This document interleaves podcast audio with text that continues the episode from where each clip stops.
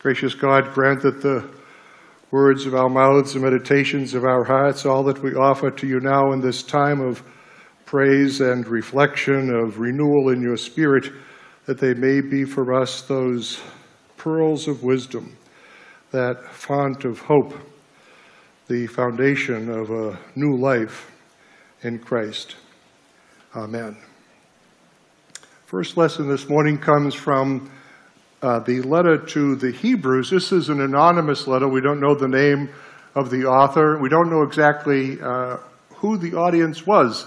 Uh, it's thought by most scholars that this is a letter written to a congregation of early Christians, proto Christians, um, sometime around the year 70. Uh, the year 70 is a seminal date in the history of Judaism and Christianity because it's in the year 70 that the Roman Empire um, having grown weary of the constant rebelliousness and low level um, rioting that carried on in Judea for about 50 years, finally lost their patience and decided to crush any Jewish opposition by essentially eliminating a Jewish society, um, leveled the city of Jerusalem, tore down uh, the temple, and uh, expelled the Jews uh, from the city and Judea. This is the great diaspora, the dispersion of the Jews across the face of the Mediterranean. It's a great crisis uh, for Christianity because the early Christians, the proto Christians, were Jews themselves. Um, a great crisis, obviously, for Judaism because the center of their religious life uh, at the temple, the sacrificial system um, set forth in the books of Moses, is obviously obliterated. We think that it's sometime just before or after because there are many, many references. In fact, the entire book is predicated on the ideas uh, that are part and parcel of the sacrificial system in the temple, the theology of sacrifice, which was uh, the heart of the, of the temple worship. And drawing on those sacrifices, either lost or soon to be lost because of the destruction the writer is uh, very eager to instruct these proto Christians, these early Christians, in how they can remain fast and sure and confident in the face of the persecution which has already begun um, under the Roman Empire. Remember, the, for the first two to three hundred years of our history, uh, to become a Christian, uh, to follow Jesus in your daily life, was to undertake a, a very serious journey um, in which uh, your life would often be forfeit. Uh, the Romans would not only persecute you in your daily living, but often uh, Christians, of course, uh, would be killed most spectacularly and in our minds as um, sacrifice to the animals in the great Colosseum uh, in Rome and elsewhere. The first uh, part of the fourth chapter is this early sermon, as it were, you know, telling the these early followers of Jesus to remain firm and strong um, in their faith. And then the concluding uh, verses go like this Indeed, the Word of God is living and active.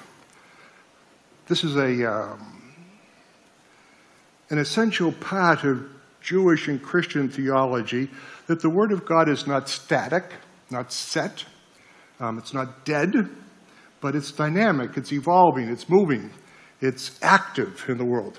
The Word of God is living and active, sharper than any two edged sword, piercing until it divides soul and spirit, joints and marrow, able to judge the thoughts and intentions of the heart. And before this one, no creature is hidden, but we all stand naked like babes, laid bare to the eyes of the one in whom we render our life's work. A sword double edged that pierces, not for the purpose of damage or destruction, but a sword that pierces to separate, in a sense, the truth from the false, that goes to the heart of the matter, that makes us confident that we are seen fully just as we are naked like a baby before God. None of, none of the uh, structures that we construct to hide behind um, in our daily lives, the persona that we project onto the world, but our truest selves. He goes on. Since, we think he, since then, the author writes, we have a great high priest. Now, this is the idea in Hebrew related to the temple worship, where the high priest would go into the Holy of Holies once a year, into the place where the Ark of the Covenant sat, upon which it was believed in earliest days, upon which God sat. Most of our knowledge about the Ark of the Covenant, I think, comes from the Raiders of the Lost Ark, which is actually not biblical. Just let me just say. Anyway, okay. It's not, no, it's not biblical, right? Some of us were just recently in uh, Disney World. Did you see the Raiders of the Lost Ark show? Yes? Oh, no. The button I have on this morning just brought back for me. She was in, um, Disney, in, Disney, in Disney World, and uh, this is from, um, it's an elephant which, and I love elephants, so she put it on my stole for me this morning. Thank you very much for thinking of me. She knows I love elephants. So, this, this high priest that goes into the Holy of Holies, Jesus is the high priest that doesn't go into the Holy of Holies. Jesus is the high priest who goes into the heavens. Okay.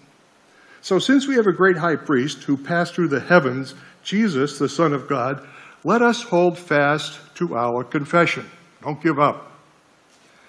For we do not have a high priest who was unable to sympathize with our weaknesses. Don't you love this double negative? It's a little confusing. Since we don't have a high priest who's unable, or since we have a high priest who can sympathize with us, we have in, who has been tested in every respect as we have been, and yet is without sin. Let us therefore approach the throne of grace with boldness so that we may receive mercy and find grace to help in time of need. So we no longer need to fear to approach the throne of grace. In the temple in Jerusalem, only the high priest would go to this throne. But we have no fear to go to this throne of grace because the love of God is not restricted and not withheld, but is freely available to all who will come. It's not something that has to be earned by making a sacrifice or doing something or paying a price, but the love of God is given because God loves us. It's hard for us to believe that to be true, but it's true that God loves us just as we are. Doesn't, God doesn't want you to be anybody else but who you are. God wants you to be your truest self. What gets us in trouble, I think, is when we try to be somebody else, but pretend to the world that we're somebody else We'll create this persona by which we hope we can hide from the world. But in fact, God just wants us to be naked like a baby and stand and be fully known, and in that state, to come with boldness.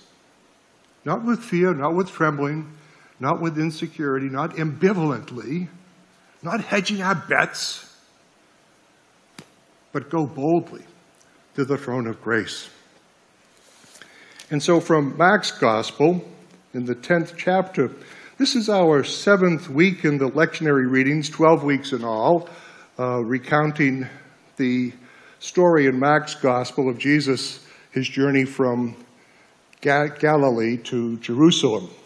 Matthew, Mark, and Luke, John as well, all tell about Jesus' journey to Jerusalem. But Mark in particular, um, and Luke, um, focus on Jesus' journey from Galilee to Jerusalem very explicitly, uh, chronologically, geographically, correctly, the places that he goes to. He traverses day by day, week by week, month by month on his way to Jerusalem.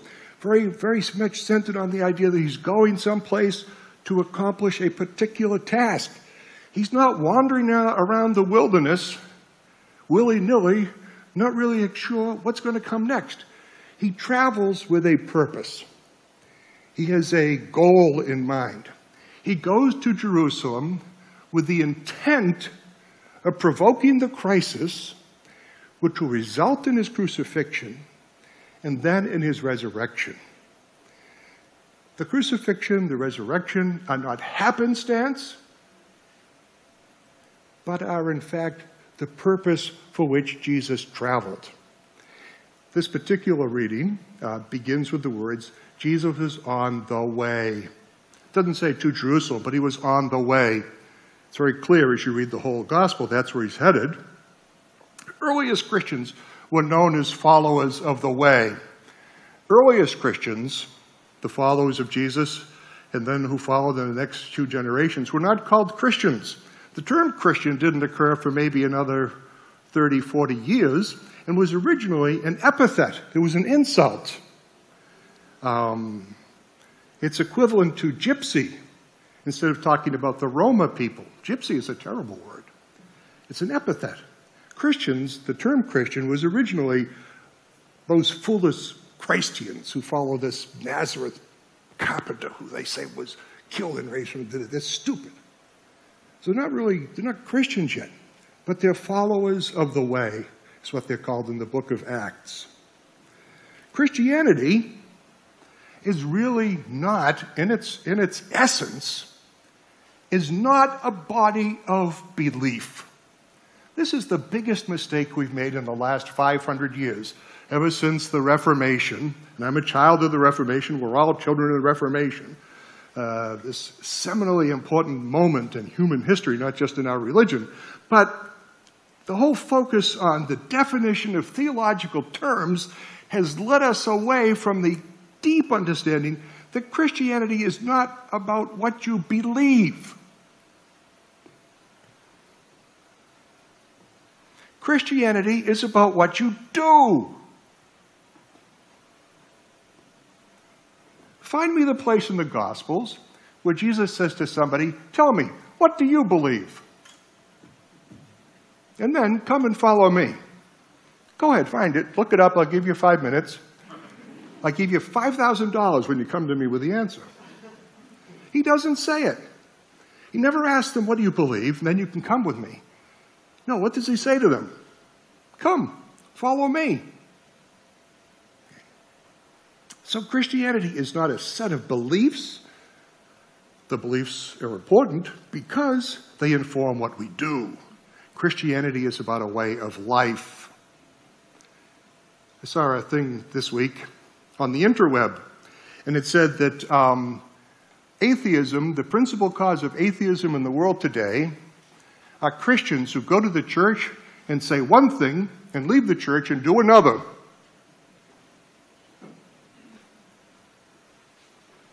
Right? Okay. So, in the 10th uh, chapter of uh, the Gospel of Mark, Jesus was on his way, and a man ran up and knelt before him and said, Good teacher, what must I do to inherit eternal life? Now, the man runs up to him and throws himself on his knees.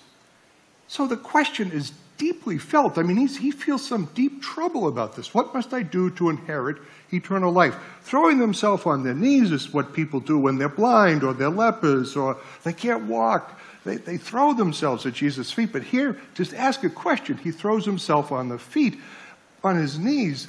But what must I do to inherit eternal life? In the Gospel of Mark, chapter 10, is the only place where the evangelist uses the term eternal life. More often, he uses the kingdom of God or the kingdom of heaven, as Matthew, Mark, and Luke do. Kingdom, eternal life is the term that John, the evangelist John, prefers. All of them refer to the reign of God, the presence of God, living in the light and the fullness of the presence of God. What must I do to inherit eternal life? Well, Jesus said to him, Well, why do you call me good? No one is good but God alone. You know the commandments you shall not murder, commit adultery, you shall not steal or bear false witness, you shall not defraud, honor your father and your mother. The young man said to Jesus, Teacher, Rabbi, I have kept all these since my youth. He thinks, okay, I've kept all the commandments. I'm good. I've ticked all the boxes. I've filled out the menu. I'm a morally upright person. I'm a person of virtue, of standing in the community. I'm wealthy and respected because I'm wealthy. You know, wealthy people are respected and poor people are disrespected. not just in the first century, but in our life. Wealthy people are worshiped. Wealth is worshiped in our world. Poor people are despised and forgotten and cast to the side because, at a very deep level, preconscious or unconscious level, we think that wealth is a symbol of having been blessed by God, and poverty is a symptom of having been condemned or forgotten or despised by God. So the young man thinks, I'm good. He said, I've done these things all my life. And then Jesus looked him in the eyes and loved him. Looked him in the eyes. In the Greek, embleipsas. You know when you look somebody in the eyes, I mean really look somebody in the eyes? You don't look at their forehead or the point of their nose, but you look somebody in the eyes and you really communicate and you feel like you're seeing the inner person, like that double edged sword that sees through to the heart of the matter, you know, that separates the, the gold from the dross, the truth from the, from the false. That's what he does. He looks at him, not with judgment, but in the Greek, agapesein, with love, agapesein that unconditional love, that heavenly love, that divine love, that, that love that doesn't count or judge or evaluate, that just simply loves. He looks him in the eye and loves him. And he said to him, You lack one thing. Well, this sounds ridiculous. He's as wealthy as Croesus. He's obviously a morally upright person. You lack one thing. Go and sell what you own and give your money to the poor, and then you will have treasure in heaven, and come and follow me. When the young man heard this, he was shocked, went away, grieving, for he had many possessions. This is the only time in all of the gospel stories where Jesus says to somebody, Come and follow me, and they don't come.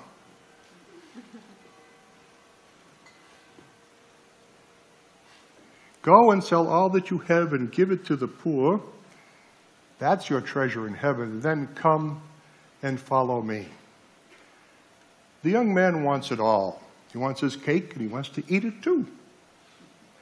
Because he thinks that he is self reliant, that his wealth is his own, and that his rectitude, his moral rectitude, is his own. He is independent and not open to dependence upon God. So he goes away because he can't give up his goodies.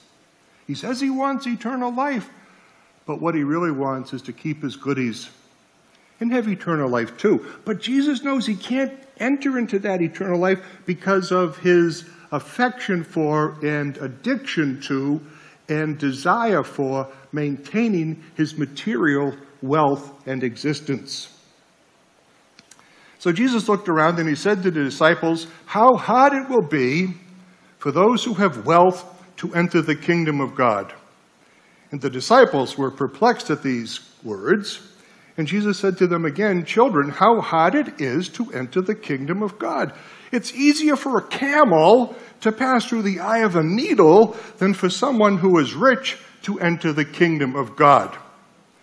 They were greatly astounded. They said to one another, Well, then, who can be saved? And Jesus looked at them and said, Well, for mortals, it's impossible. Yes. But for God, no, no. For God, all things are possible.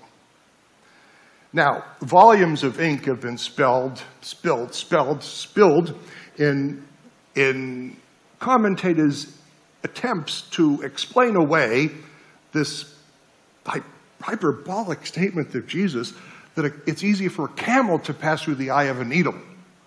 than for a wealthy person to enter into the kingdom of God. It is what it is. Jesus uses hyperbole to make his point. Let the dead bury the dead, he says another time.